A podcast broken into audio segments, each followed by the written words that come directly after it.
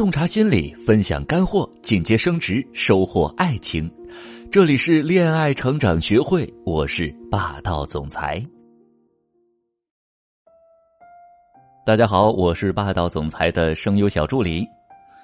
不知道大家有没有发现啊？很多女生呢都有一个共同的特质，那就是纠结。比如，呃，想吃好吃的又怕胖，想学习又想刷剧，想早起早睡，晚上呢又拖延着不肯睡。这种纠结呢，其实是一种冲突，在生活中给我们造成了很大的困扰，尤其是对目标的追求上，比如脱单。我们身边可能有很多女孩子，包括你自己，都每天嚷嚷着我要脱单，我要结婚，我要找到我的白马王子。但是，他第一呢不去相亲网站，第二呢也不让人介绍，从来不去参加什么社交活动，甚至都不用社交软件，身边连个男生的影子都没有，谈何脱单呢？根据吸引力法则，人们都会吸引自己想要的东西。如果白马王子站在你面前了，你还在纠结自己到底要不要，对方到底是不是 Mr. Right，还没等你想好呢，机会就已经溜走了。脱单这件事情啊，其实非常容易。我们今天呢，来分享一下怎么摆正你的脱单心态，让脱单变得轻而易举。第一，搞清楚你到底是怎么想的。很多人都看过电视剧《粉红女郎》，里面有一个结婚狂，他是带着结婚的愿望生活着的，所有的异性都会被他用是不是适合结婚来判定。这就像对目标的追求，如果一个人每天都盯着自己的目标，那他肯定会朝着目标坚定不移的前进，最后完成目标。大家有没有想过，为什么自己没有这么坚定呢？为什么你的心态是模棱两可呢？据非官方统计啊，大部分的问题呢都集中在这几点：第一，哪有那么容易找到真爱呀？要看缘分。第二，我感觉我遇不到自己喜欢的人了。第三，我年龄大了，过了最佳择偶期等等。大家看到没有？大多数的人看法其实都是非常悲观的，而且呢是不自信的。他们不相信自己有好运气，可以遇到好男人，可以遇到真爱。他们对现实、对自己、对异性都很失望，因为没有信心，所以呢，他们不敢去追求。问题的根源在哪里呢？我总结了这么几点：第一，择偶标准出了问题；第二，没自信；第三呢，没渠道，不会挑选男人。接下来，我们就先把这三点一一打破。如果你也不知道自己单身的原因是什么，渴望快速准确脱单，可以添加我的小助理微信“恋爱成长零三六”，恋爱成长小写的全拼零三六，老师会一对一帮你分析你的脱单心态，跟你一起制定脱单目标和详细的脱单步骤，帮助你尽快遇到自己的白马王子，收获甜蜜爱情。二。设定怎样的择偶标准才是合理的？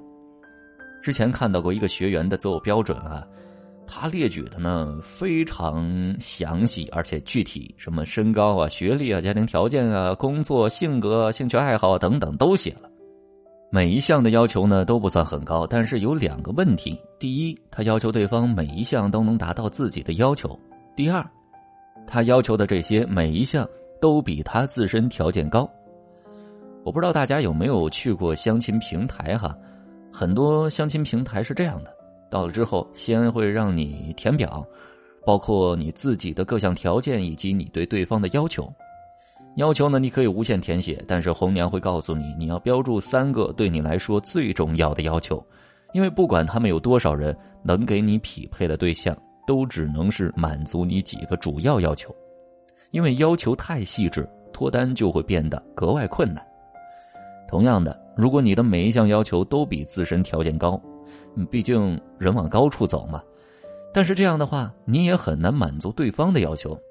所以，对于脱单标准有以下三个要求：第一，抓住主要矛盾，列出几个关键要求，其他的细枝末节暂时放一放；第二，调整更合理的标准，比如你可以要求对方的长相，但经济方面呢，要适当做一下让步。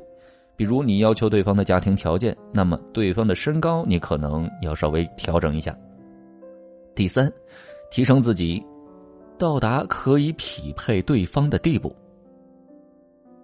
第三点，打破恐惧，增强自信。在咨询中，我们发现大多数女孩子的共同点呢，就是不自信。她们对于自己是非常挑剔，认为自己不够漂亮、不够白、不够瘦、不够有钱，满身都是缺点。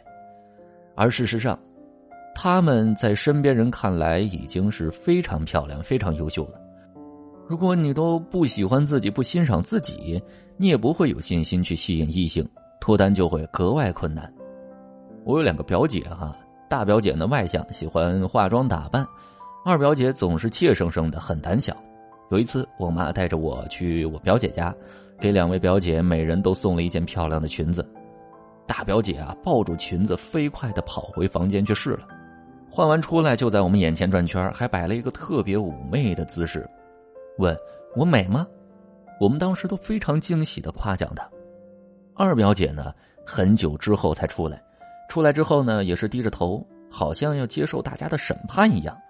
试想一下，这样两个人出去，谁更受欢迎？谁更容易吸引到异性？当然是大表姐，对不对？事实上，论五官和身材而言，我的大表姐远不如二表姐精致。但自信跟不自信，就让他们整体的形象和吸引力有了天壤之别。所以说啊，女生的自信决定自己的气质和魅力。